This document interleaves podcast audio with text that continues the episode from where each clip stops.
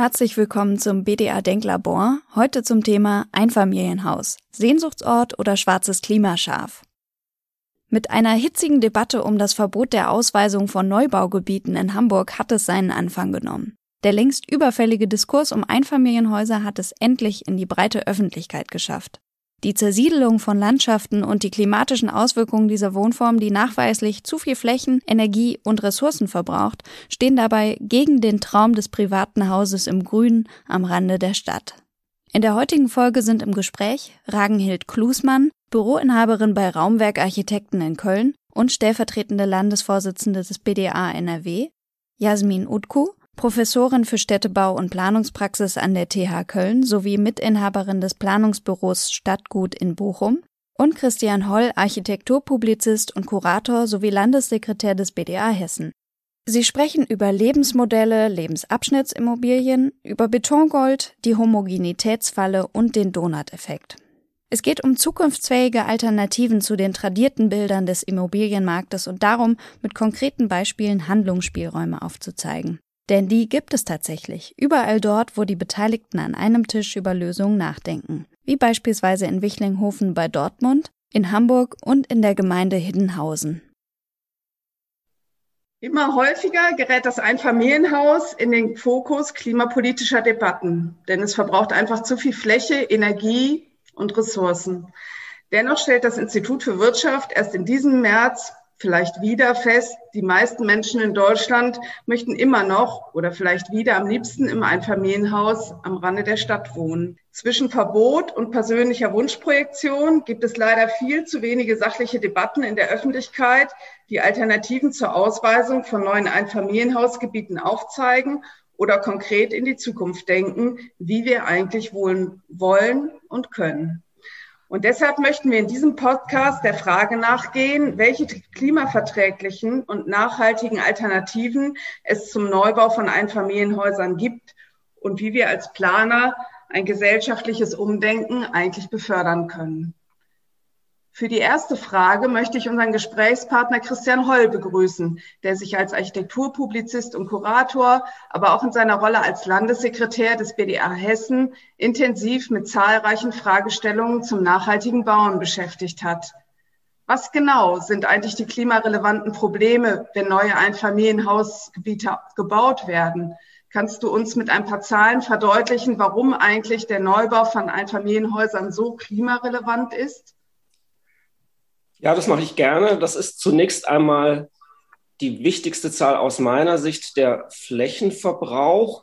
In Deutschland liegt der Flächenverbrauch pro Tag oder die Flächeninanspruchnahme pro Tag bei über 56 Hektar.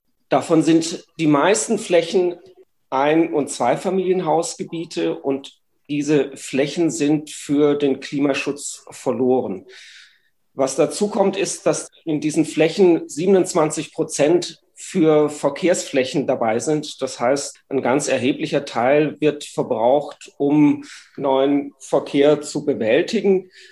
Die Einfamilienhausgebiete oder Zweifamilienhausgebiete sind insofern deswegen daran beteiligt, weil sie sehr stark daran beteiligt sind, Verkehr zu induzieren, Verkehrsflächen notwendig zu machen. Es sind Strukturen, die auf das Auto ausgerichtet sind, die auf das Auto angewiesen sind, die deswegen auch wiederum Strukturen erzeugen, die auf das Auto angewiesen sind, wie Einzelhandel, Versorgungsstrukturen.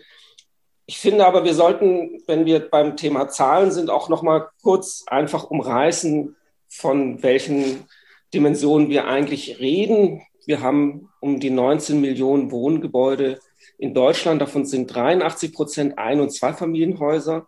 Etwa 2/3 sind Einfamilienhäuser und 53% sind freistehende Einfamilienhäuser. Das heißt, wir haben über 10 Millionen freistehende Einfamilienhäuser von ungefähr 19 Millionen Wohngebäuden. Gleichzeitig haben wir in Deutschland inzwischen eine durchschnittliche Haushaltsgröße von 2 Personen. Das heißt, da klaffen eigentlich der Bestand und die Frage, wie Menschen eigentlich zusammenleben oder was für Wohnungen für den entsprechenden Haushalt und die Haushaltsgröße die richtigen sind, etwas auseinander. Und wir werden diese Tendenz ja in den nächsten Jahren noch sich verschärfen sehen. Vor allem wird die Anzahl der Menschen, die über 60 Jahre alt sind, deutlich zunehmen, sodass wir sehr bald mehr als die Hälfte aller Ein- bis Zwei-Personen-Haushalten von Menschen bewohnt haben werden, die über 60 Jahre alt sind. Das heißt, wir sind in der Frage der Neuausweisung von Ein- und Zweifamilienhäusern verfehlen wir nicht nur so die Ziele, die selbst gesteckten Ziele, die wir in Flächenverbrauch und Klimaschutz uns stellen.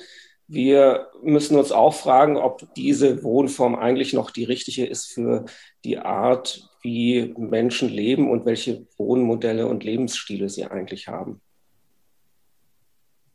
Ja, da sind wir schon mittendrin im Dilemma. Unsere zweite Expertin zu diesem Thema ist Yasemin Utku, Professorin für Städtebau und Planungspraxis an der TH Köln sowie Mitinhaberin des Planungsbüros Stadtgut in Bochum. Herzlich willkommen, Yasemin. Warum siehst du als Stadtplanerin die Einfamilienhausgebiete zusätzlich problematisch und eigentlich auch wenig nachhaltig? Ja, vielen Dank. Also Christian hat schon ganz viel von dem gesagt, was natürlich die Probleme sind, die auf der Hand liegen, die auch nicht aktuelle Probleme sind, die uns eigentlich schon ein bisschen länger begleiten und vor denen wir vielleicht auch so ein bisschen die Augen verschließen oder sie nicht so richtig ernst nehmen, weil sie irgendwie dann doch immer eher am Rand liegen, also am Rand der Städte, im ländlichen Raum, irgendwie ein bisschen außerhalb, nicht ganz so im Fokus. Aber die Probleme sind da und die Monofunktionalität zuvorderst, und das hatte Christian gerade ja auch schon angesprochen, der Weg zur Infrastruktur, die starke Autoorientierung, das sind natürlich Probleme, die werden nicht weniger. Also wenn wir über die Stadt der kurzen Wege reden oder eben auch gerade Angebote brauchen für ältere Menschen, auch das Stichwort ist schon gefallen, die massive Überalterung eben in den Einfamilienhausgebieten der 50er bis 70er Jahre, das sind Probleme, an denen kratzen wir jetzt gerade, aber das wird sich noch weiter verschärfen. Diese Idee, dass Einfamilienhäuser halt auch sowas wie Betongold darstellen, irgendwie auch eine Rentengarantie versprochen haben, hat sich halt vielfach gezeigt, dass sich das nicht erfüllt. Also in den, städtischen Gebieten, da wo halt der Druck auf dem Markt ist, mag das vielleicht noch an der einen oder anderen Stelle funktionieren, aber an vielen anderen Stellen eben nicht. Und es kann auch nicht so sein, dass wir das einfach dem Markt überlassen. Und schließlich muss man natürlich auch sagen, das Einfamilienhaus ist eben auch der Wohnungsbautyp mit dem größten Ressourcenverbrauch. Auch das wurde gerade angesprochen.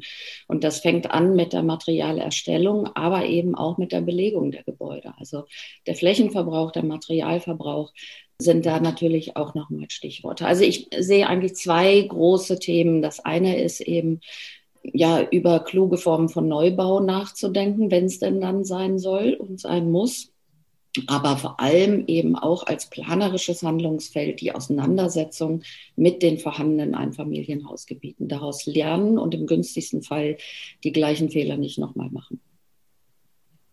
Ja, vielen Dank, Yasemin. Obwohl das eigentlich so einfach klingt und man denken würde, so gehen wir jetzt weiter, gibt es ja immer noch diese große Sehnsucht nach dem eigenen Haus. Viele Menschen fragen sich, darf mein persönlicher Wunsch nach einem Eigenheim eigentlich von der Gesellschaft bestimmt werden? Und das ist eine ziemlich brennende Frage. Dazu hat letzte Woche das Bundesverfassungsgericht mit dem Urteil zu den deutschen Klimazielen eine eindeutige Definition von gesellschaftlicher Verantwortung gegeben, über die wir alle gerade nachdenken. Christian, was sagte dieses Urteil aus? Und ist das nicht auch eine wichtige Zielvorgabe für den Umgang mit Einfamilienhäusern? Also die wichtigste Aussage dieses Urteils war aus meiner Sicht, dass aus dem Gebot der Verhältnismäßigkeit geschlossen wurde, dass es nicht zumutbar ist, dass wir heute unsere Generation oder dass eine Generation unter vergleichsweise milder Reduktionslast große Teile des CO2-Budgets verbraucht, wenn man damit gleichzeitig nachfolgenden Generationen auferlegt, eine ganz radikale Reduktionslast bewältigen zu müssen und damit deren Leben, wie es da hieß, schwerwiegenden Freiheitseinbußen aussetzt. Das ist also der entscheidende Punkt, dass die Verhältnismäßigkeit nicht nur unter Menschen, die im Moment leben, gilt, wo abzuwägen ist, welche Folgen politisches Handeln haben, sondern dass das eben auch für die Generationen, die erst in Zukunft die Erde und unser Land bewohnen werden, dass es auch für die gilt. Das ist, finde ich, ein ganz wichtiger Punkt, weil er einfach zum einen sagt, wir sind nicht nur für die Gegenwart verantwortlich, sondern auch für das, was in Zukunft passiert. Aber ich finde es auch wichtig, dass es sagt, es geht nicht darum, diese Form von Bewältigung von Problemen auf das Individuum abzuladen und sie damit herauszufordern oder aufzufordern, etwas zu tun, sondern dass es auch ganz wichtig ist, etwas auf verantwortungsvolle Weise zu steuern. Und ich denke, das ist eigentlich der Punkt, an dem wir ansetzen müssen, dass wir aufgefordert sind, die Anstrengungen zu intensivieren, Mobilität anders zu denken, Stadtqualität anders zu denken. Ein ganz wichtiger Punkt ist da sicher die Frage, wie gehen wir mit dem Boden um? Ich habe den Punkt des Flächenverbrauchs schon genannt, der für den Klimaschutz eine ganz schwere Option ist und der ja auch dadurch befeuert wird, dass in den Gebieten, in denen der Druck auf Wohnungsmarkt und Bodenmarkt hoch ist, dass die Preise dort exorbitant gestiegen sind, dass wir dort mit dem Problem von leistungslosen Gewinnen, die Investoren und Eigentümer einstreichen, konfrontiert sind und dass gleichzeitig sich das Wohnen dort so verteuert, dass Menschen auch deswegen nach draußen ziehen und weitere Wege in Anspruch nehmen und wir deswegen diese Frage oder die Folge, die wir aus dem Bundesverfassungsgerichtsurteil ziehen, auch auf andere Themen anwenden müssen. Dass das aber auch eine Frage ist, nicht nur von der Frage, wie gehen wir mit den bestehenden Einfamilienhausgebieten um, sondern wie gehen wir mit den städtischen Strukturen dort um, wo es nicht um Ein- und Zweifamilienhäuser geht, wie sichern wir bezahlbaren Wohnraum und wie sichern wir vor allem auch eine gute Qualität, nicht nur in der Wohnung selbst, sondern auch im Wohnumfeld, in der Versorgungsqualität, in der Qualität des öffentlichen Raumes und auch, das ist ja ein Punkt in Fragen der Sicherheit und ich meine jetzt hier nicht in erster Linie vor Kriminalität, sondern auch Verkehrssicherheit, also dass man Kinder draußen spielen lassen kann, ist ein ganz wichtiger Punkt. Ich denke aber, dass dann auch ein Punkt zum Tragen kommt, der in der Literatur mit Remanenzproblemen benannt wird, nämlich, dass ja sehr viele Menschen noch in ihren Häusern wohnen bleiben, wenn eigentlich die Voraussetzungen, unter denen sie es gebaut haben, also die Familienplanung, soweit sich verändert hat, dass sie eigentlich nicht mehr in diesem Einfamilienhaus wohnen müssten und dass es sehr viele Menschen gibt, die gerne ausziehen würden, wenn sie ein entsprechendes Alternativangebot hätten. Ich habe die Kenntnis, dass es um die 30% sind, das ist relativ viel, die ausziehen würden, wenn sie es könnten, also die gar nicht jetzt die Frage sich stellen, ist es mein persönliches Glück, werde ich zu irgendwas gezwungen, sondern denen fehlt einfach nur das entsprechende Angebot, auf ihre Situation reagieren zu können. Vor dem Hintergrund des Bundesverfassungsgerichtsurteils ist es natürlich irgendwie umso schwieriger zu verstehen, dass wir gerade wenige Tage später den Beschluss bekommen haben, dass der Paragraph 13b des Baugesetzbuches verlängert worden ist. Das ist der Paragraph, der ja die vereinfachte Ausweisung von neuen Wohngebieten in kleiner Größe im beschleunigten Verfahren zulässt und der eigentlich diese Frage von Flächenverbrauch und so nur noch weiter anheizt. Also da ist noch sehr viel zu tun und ja, wir hoffen, dass da die Diskussion sich auch eben auf eine Weise versachlicht durch diese Frage von der Verhältnismäßigkeit gegenüber zukünftigen Generationen. Ja, damit hast du einen wichtigen Punkt angesprochen, nämlich die Frage, inwieweit das strukturell zu lösen ist. Ich habe mir mal eine Liste angeguckt aus einem Bericht des Bundesumweltamtes 2004, das zahlreiche Vorschläge für eine Veränderung von gesetzlichen Vorschriften enthält. Und trotzdem gibt es bis heute eine staatliche Förderstruktur, die eher das Wohnen in Einfamilienhausgebieten am Rande der Stadt fördert. Und da, Yasemin, würde ich dich nochmal gerne fragen, müssen wir nicht viel stärker gesetzliche Leitplanken und Förderstrukturen schaffen, um eine klimagerechte Stadtentwicklung zu fördern? Ja, unbedingt müssen wir das tun. Und es ist auch nicht verständlich, warum das nicht passiert. Auch das Stichwort mit dem 13b BauGB ist ja gerade schon gefallen. Also, ne, dass sogar solche Dinge noch passieren, die genau in die andere Richtung gehen, kann man eigentlich mit gesundem Menschenverstand kaum nachvollziehen. Also, dass auch sowas wie eben Eigenheimzulage, Pendlerpauschale oder auch Baukindergeld natürlich in eine ganz andere Richtung weisen, ist ja jedem auch völlig klar. So, ne? Aber es gibt natürlich auch so kleine Schräubchen, an denen man drehen kann. Also es gibt Beispiele, in denen vielleicht erste Ansätze funktionieren und auch, ja, ne, man kann sich das schon vorstellen, dass es gar nicht so schwer wäre, sowas auch zu implementieren. Also wenn man eben, das Stichwort Boden ist schon gefallen, über sowas nachdenkt wie regionale Bodenfonds, ne, dass man halt sagt, mit einer Ausweisung von Gebieten, ob es den 13b gibt oder nicht, ne, stimmt man sich halt eben ab und auch nicht in einer Konkurrenz untereinander so, wir bieten jetzt auch nochmal ein neues Einfamilienhausgebiet an und suchen neue Interessenten, sondern ne, man macht das halt auch wirklich in einem größeren, abgestimmten Zusammenhang, dann ist das sicherlich eine Möglichkeit.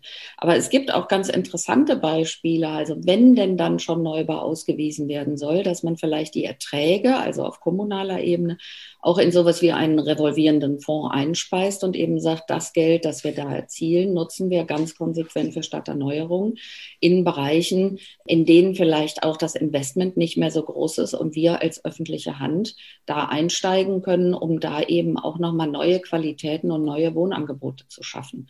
Also mir fällt da halt ein Beispiel in Gelsenkirchen ein, das sehr erfolgreich ist. Man halt eben einen Stadtteil fördert, also ne, das Geld fließt dann in eine Stadtentwicklungsgesellschaft, in eine städtische, die da eben Gebäude aufkauft, die seit vielen, vielen Jahren leer steht, entwickelt und eben auch für neue Nutzungen wieder an den Markt bringt. Also ne, wenn es solche Effekte hat, dass man tatsächlich damit eben auch in anderen Strukturen Zeichen setzen kann und da vielleicht auch attraktive Räume schafft, dann wäre das sicherlich eine Möglichkeit. Aber auch das Stichwort ist schon gefallen. Wir müssen vor allem verstärkt über Alternativen nachdenken. Es dreht sich halt immer noch um diese heilige Kuh, um diesen Sehnsuchtsort Einfamilienhaus. Und auch da gibt es Beispiele. Warum kann man sowas nicht auch in einer hochverdichteten Form denken? Das Problem, in Anführungsstrichen, über das wir sprechen, sind ja im Wesentlichen die freistehenden Einfamilienhäuser, die eben auch wirklich viel Fläche verbrauchen. Wenn man das in einer hochverdichteten Form und möglicherweise sogar gestapelt denkt, dann könnte das auch schon mal ganz anders aussehen. Und das könnte man sogar auch im Bestand realisieren. Ich denke schon, auch das Stichwort Sehnsucht ist gefallen, was man mit diesem Einfamilienhaus verbindet. Das eben selber an dem Haus bauen, sich mit dem identifizieren, was man da geschaffen hat, was vermeintlich seins ist oder das eigene ist. So, ne? Warum funktioniert das nicht vielleicht auch in der Form von Geschosswohnungsbau? Also, dass man das vielleicht eben auch mit so einer Idee wie Grundbau und Siedler, was vor einigen Jahren ja von Bell-Architekten für die IBA in Hamburg vorgeschlagen wurde, wenn man das vielleicht eben auch nochmal als ein Modell weiterdenkt, in eben eher ja, urbaneren Kontexten, dann könnten wir uns vielleicht auch viele Probleme so ein bisschen vom Hals schaffen. Also die Probleme, die eben in den insbesondere Bestandsgebieten virulent sind. Also die Monofunktionalität, die geringe Infrastruktur, die starke Autoorientierung. Das ist ja die übliche Schleife. Also ne, der Markus Menzel, ein Soziologe, sprach mal von der Homogenitätsfalle. Irgendwann, wenn diese Einfamilienhausgebiete neu ausgewiesen werden, zieht in der Regel eine Gruppe da ein, das sind die jungen Familien. Dann irgendwann sind die Kinder weg, die klassischen Empty Nesters, von denen dann immer gesprochen wird, dann fällt die Infrastruktur weg. Es sind also Flächen da, in der Regel bei den älteren Einfamilienhausgebieten, die man neu füllen kann, die man neu nutzen kann und die einen Beitrag dazu leisten können, eben genau solche Themen zu implementieren, die schon angesprochen wurden. Also Wohnangebote für ältere Menschen, Versorgungsinfrastrukturen und vor allem Begegnungsorte. Vor allem mit diesen Bestandsgebieten sehr, ja, vielleicht quartiersbezogen weiterzuentwickeln. Ich würde gerne noch 2 Punkte ergänzen. Das eine ist, dass diese Frage von Orte für die Gemeinschaft sich auch oft auch auf die Ortsmitten oder die Quartiersmitten beziehen. Wir haben ja in vielen Fällen diesen sogenannten Donut-Effekt, dass am Rand von Ortschaften die Einfamilienhausgebiete wachsen oder überhaupt der Bestand wächst und in den Ortskernen Bestände leer stehen und leer fallen. Was oft ein Problem ist, ist, dass die Gemeinden gar nicht genau wissen, welche Flächen, welche Häuser zur Verfügung stehen, welche Interessierten angeboten werden könnten. Also eine systematische Erfassung von Bauland und Bestands in der Form von einem Kataster könnte sehr viel helfen dabei, diese Potenziale überhaupt erstmal zu erkennen. Und ich glaube, da ist ein ganz großes Feld, auf dem man aktiv werden könnte und das man auch unterstützen könnte, vor allem bei kleineren Gemeinden, die möglicherweise personell für solche Fragen auch gar nicht aufgestellt sind. Und dann würde ich ganz gerne noch eine Sache zu dieser Frage des persönlichen Glücks ergänzen. Die Yasemin hat diesen Punkt der Homogenitätsfalle genannt. Homogen ist nicht nur sozusagen die Situation in der Lebensplanung und das Lebensstilmodell, das homogen ist, sondern es ist ja auch homogen im Sinne einer Schicht, die sich bestimmte Sachen noch leisten können. Und wir haben ja in ganz vielen Regionen und in ganz vielen, vor allem dort, wo die Preise hoch sind, die Situation, dass solche Sachen für viele Menschen einfach gar nicht mehr zu leisten sind. Sodass also auch diese Frage vom persönlichen Glück eine ist, die sich auf eine ganz bestimmte Gruppe reduziert. Und da müssten wir eigentlich auch drüber nachdenken, ob das unsere Vorstellung von Gerechtigkeit eigentlich ist. Ja, jetzt haben wir auf der einen Seite viele sachliche Argumente und sind eigentlich schon ziemlich weit und haben auch eine Menge tolle Beispiele dafür, wie man vielleicht auch in kleinen Kommunen, in Städten damit umgehen kann, mit dieser Frage nach Einfamilienhausgebieten. Und trotzdem habe ich das Gefühl, wenn man eben diese Förderstrukturen anguckt, wenn man diese Diskussion jetzt auch in der Presse verfolgt, will man mir mein Einfamilienhaus verbieten, dass ein Umdenken in der Gesellschaft irgendwie noch nicht so richtig angekommen ist. Und das wäre nochmal meine Frage an dich, Christian. Wie können wir denn so einen Paradigmenwechsel wirklich stärker befördern, dass diese Diskussion, die sachliche Diskussion einerseits, aber auch die Möglichkeit von Alternativen andererseits wirklich in die Breite getragen wird? Also zum einen ist es erstmal ja ganz gut, dass wir überhaupt eine Diskussion haben.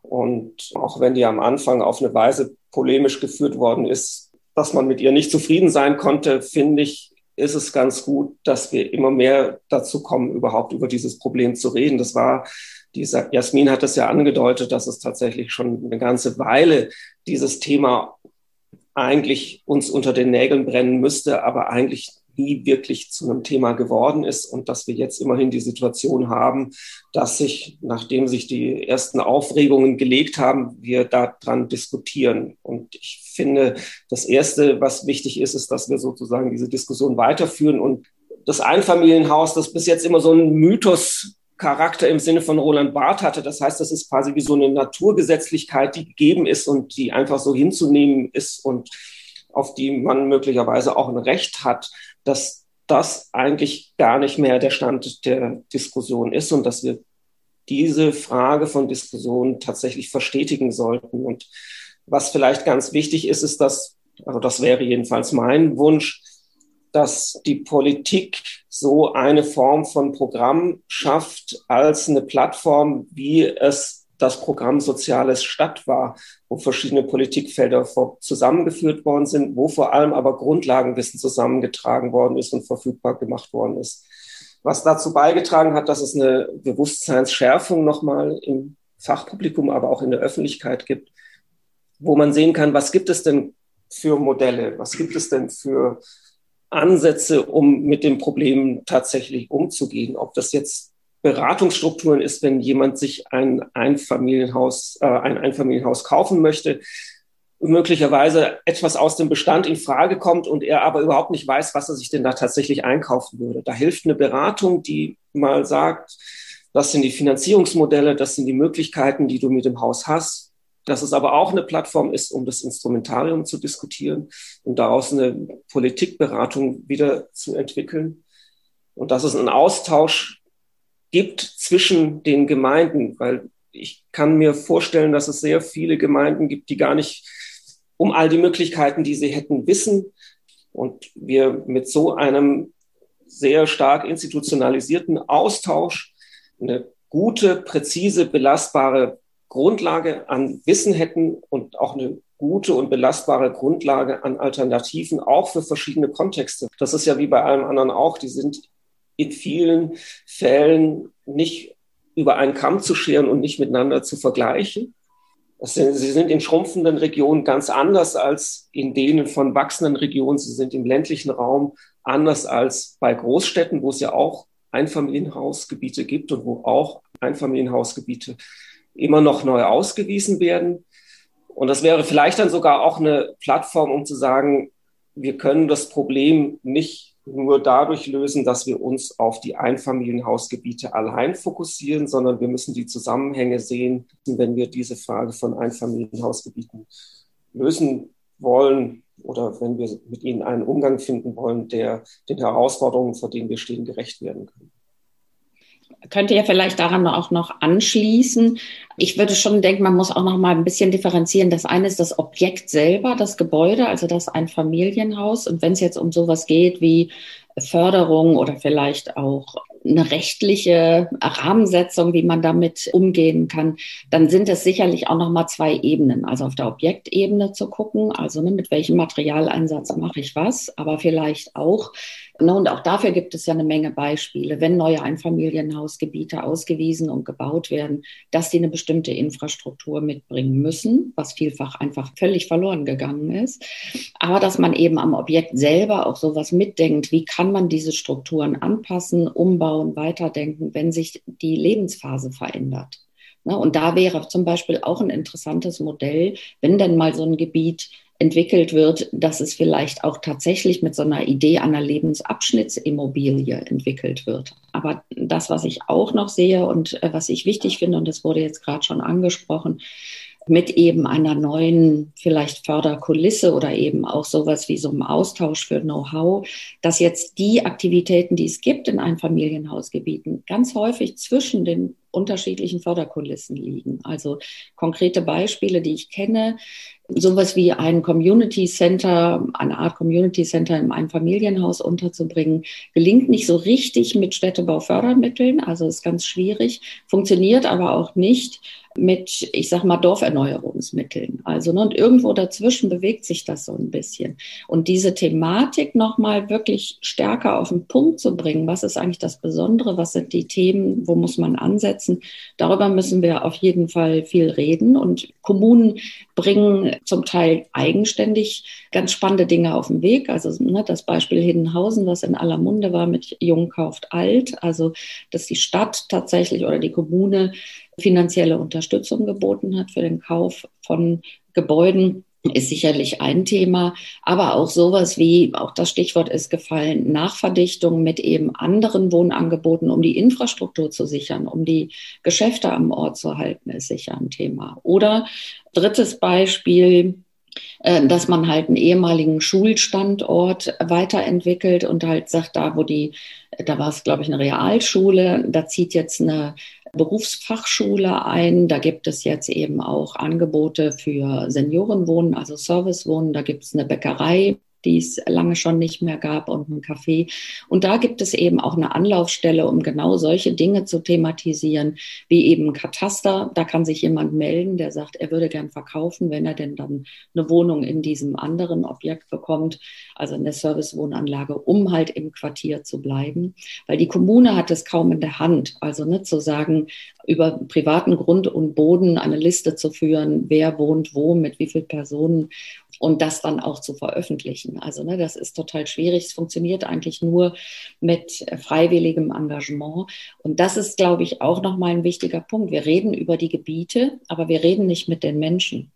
Und gerade in den alternden Einfamilienhausgebieten wird es umso wichtiger sein, die Menschen ins Boot zu holen. Also wir wissen, viele würden gerne ausziehen. Wir wissen, sie sind überfordert mit ihrem Bestand. Wir wissen total viel oder wir ahnen es. Aber welche Kraft und welche Energie da eigentlich noch liegt, selber etwas zu entwickeln, an dieser Gemeinschaft auch weiter mitzuarbeiten, das haben wir noch nicht so richtig auf dem Zettel. Ja, jetzt sind wir schon wirklich sehr weit in unserem spannenden Diskurs. Christian, was wäre denn ein Plädoyer an die Entscheider in Politik und Wirtschaft und auch an die Kommunen oder an uns Architekten, wie wir mit diesem Thema umgehen sollen?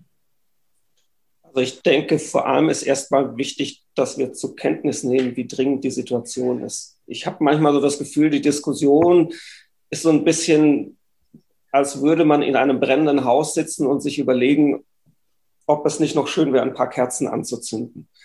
Und das ist das Eigentliche, was mein wichtigstes Plädoyer wäre, zu sagen, nehmt die Situation endlich mal wirklich ernst und schaut ihr ins Auge. Und dann würde ich mir wünschen, habt den Mut zum langen Atem, habt den Mut zu einer unvoreingenommenen Analyse, die es euch erlaubt, auch sachlich zu bleiben und differenziert zu argumentieren. Was ist denn in welchem Fall wirklich die Frage, woran scheitert eine konkrete Umsetzung? Was ist das, was die Menschen bewegt, so zu handeln, wie sie handeln? Die Yasemin hat das gerade wunderbar formuliert. Wie bekommt man das hin, dass alternative Angebote geschaffen und benutzt werden? Und das finde ich ganz wichtig, dass es für Politik, aber eben auch für die Wirtschaft und für die Unternehmen wichtig ist, dass es zum Tragen kommt, zivilgesellschaftliches Engagement einzubinden. Das heißt ja, nicht nur den Bauherrn als Einzelbauherrn ernst zu nehmen, sondern sich auch mal zu überlegen, könnten Genossenschaften auch eine Alternative sein in solchen Gebieten. Wie können wir da eine andere Qualität herstellen? Und für die Architekten ist es, glaube ich, auch wichtig, den Mut zu haben, dieses Thema immer wieder zu artikulieren, zu sagen, was die Alternativen wirklich sein könnten, welche funktionierenden und welche gelingenden Projekte es tatsächlich gibt, die man auch zeigen kann, die auch Mut machen können, etwas tatsächlich anzugehen, weil oftmals fehlt ja auch die Vorstellungskraft, sich so etwas vorzustellen. BDA hat das ja auch in diesem Jahr thematisiert. Sorge um den Bestand. Wir müssen den Bestand nutzen und die Potenziale im Bestand sehen. Wir können es uns nicht mehr leisten, immer zu sagen, wir fangen wieder von vorne an. Wir machen nochmal neu. Wir probieren jetzt was Neues. Der Club of Rome hat ja in einem Bericht, wir sind dran, das so formuliert, dass es heißt, die Erde ist ja voll. Wir haben inzwischen mehr menschengemachte Masse auf dem Planeten als Biomasse. Das ist ganz absurd. Und das heißt, wir müssen einen anderen Umgang mit dem Bestand und mit unserer Umwelt finden, wenn wir eine Zukunft haben wollen. Der Bestand bringt ja die Lösung für die Frage nach den Einfamilienhausgebieten. Oder ist das nur ein Teil der Lösung? Ja, ich denke, es ist nur ein Teil der Lösung. Also wir müssen uns mit dem Bestand beschäftigen. Das ist unweigerlich so. Und die Massen an Einfamilienhäusern, die halt realisiert wurden in der Nachkriegszeit oder eben seither, das ist eine Daueraufgabe. Es ist jetzt auch nicht so, dass wir sagen können, so wir haben jetzt da, auch das haben wir ja schon gesagt, ne, es gibt jetzt Rezepte, mit denen gehen wir da ran und dann läuft das auch. Ne? Also für mich oder was mich umtreibt, was ich eben halt nach wie vor eigentlich nicht verstehen kann, ist, dass man dieselben Fehler wieder macht, warum man aus den Erfahrungen nicht gelernt hat. Also diese Monofunktionalität, dieses Ausweisen, diese kurze oder schnelle Profitorientierung, die damit verbunden ist. Das, was ich mir wünsche, ist vorausschauendes Handeln auf allen Ebenen. Und da kann die Kommune definitiv steuern, um sich halt auch klar zu machen, wenn ich jetzt hier ein Einfamilienhausgebiet ausweise, dann habe ich als Kommune aber eben nicht nur die nächsten 10 Jahre damit zu tun, bis das Gebiet vollgelaufen ist, sondern ich habe eben viel, viel länger damit zu tun. Und was heißt das eigentlich? Und umgekehrt, wenn diese Gebiete da sind, mit denen wir uns jetzt beschäftigen, dass die Kommune halt auch als Partner auf Augenhöhe auftritt. Also auch nicht sagt, ja, mal gucken, das macht jetzt irgendwie der Markt. Also so wie halt an anderen Stellen Stadterneuerung funktioniert, halt auch selber offensiv mit einzusteigen. Auch das wurde schon gesagt, Finanzierung und Fördermodelle tatsächlich auf diese Situation abzustimmen. Also auch nicht versuchen, dass eben, das ein oder andere Nachbessern vielleicht mit dem und dem Programm bedient werden kann, was aber der Situation auch nur halbherzig Rechnung trägt. Also das sind, glaube ich, wichtige Dinge und das Entscheidende, auch darüber haben wir schon gesprochen und Christian hat es gesagt, wir müssen darüber reden, wir müssen voneinander lernen. Also wenn wir uns nicht darüber austauschen, wo was passiert, diesen Erfahrungsschatz auch zusammentragen, weiterentwickeln, dann bleibt halt vieles auch nur Stückwerk oder es gibt eine Überlegung, aber wir kommen nicht weiter und wiederholen halt die Probleme. Also Ziel aus meiner Sicht sollte es doch sein, also diese Idee von Gebiet, das Einfamilienhausgebiet eben in seiner Monofunktionalität auch weiterzudenken in Richtung Quartier. Das wäre doch ein ganz schönes Ziel, wenn wir Einfamilienhausgebiete stärker als ein Stück Stadt begreifen können oder eben als einen Ort in Mischung, in Funktionalität, in Gemeinschaft, tatsächlich eben auch Gemeinschaft mit Zusammenleben. Ja, das merken wir uns vom Gebiet zum Quartier. Vielen Dank. Also ich würde mir eigentlich auch wünschen, dass wir nicht so viel über Verbote diskutieren, sondern vielmehr die guten Beispiele in den Fokus rücken. Ich glaube, dass die immer noch zu wenig bekannt sind. Die tollen Projektbeispiele, die es sowohl auf stadtplanerischer Ebene, aber als auch auf Architekturebene gibt. Und wenn es mehr mutige Bauherren, Investoren und Architekten gäbe, dann hätten wir mehr Projektideen, die zeigen, dass man damit eben nicht nur die Natur schonen und die knappen Ressourcen schonen kann, sondern eben auch den Wunsch nach einem eigenen Zuhause erfüllen und gute Qualität bauen kann. In diesem Sinne möchte ich mich ganz herzlich bei euch bedanken. War ein tolles Gespräch bei Professor Yasemin Utku und Christian Holl, aber auch bei Barbara Schley, die den Podcast inhaltlich mit vorbereitet hat. Und auch bei Ihnen, liebe Zuhörer. Ich habe eine Menge mitgenommen. Ich hoffe, Sie auch und können einige Gedanken mit in die nächsten Diskussionen nehmen. Vielen Dank. Das war Folge 19 unseres BDA-Denklabors. Bei Anregungen, Lob und Kritik zu unserer Reihe schreiben Sie uns gerne an denklabor@bda-bund.de. Alle Folgen finden sich auf unserer Website bda-bund.de/denklabor sowie auf Spotify und Apple Podcasts. Bleiben Sie uns treu und bis zum nächsten Mal.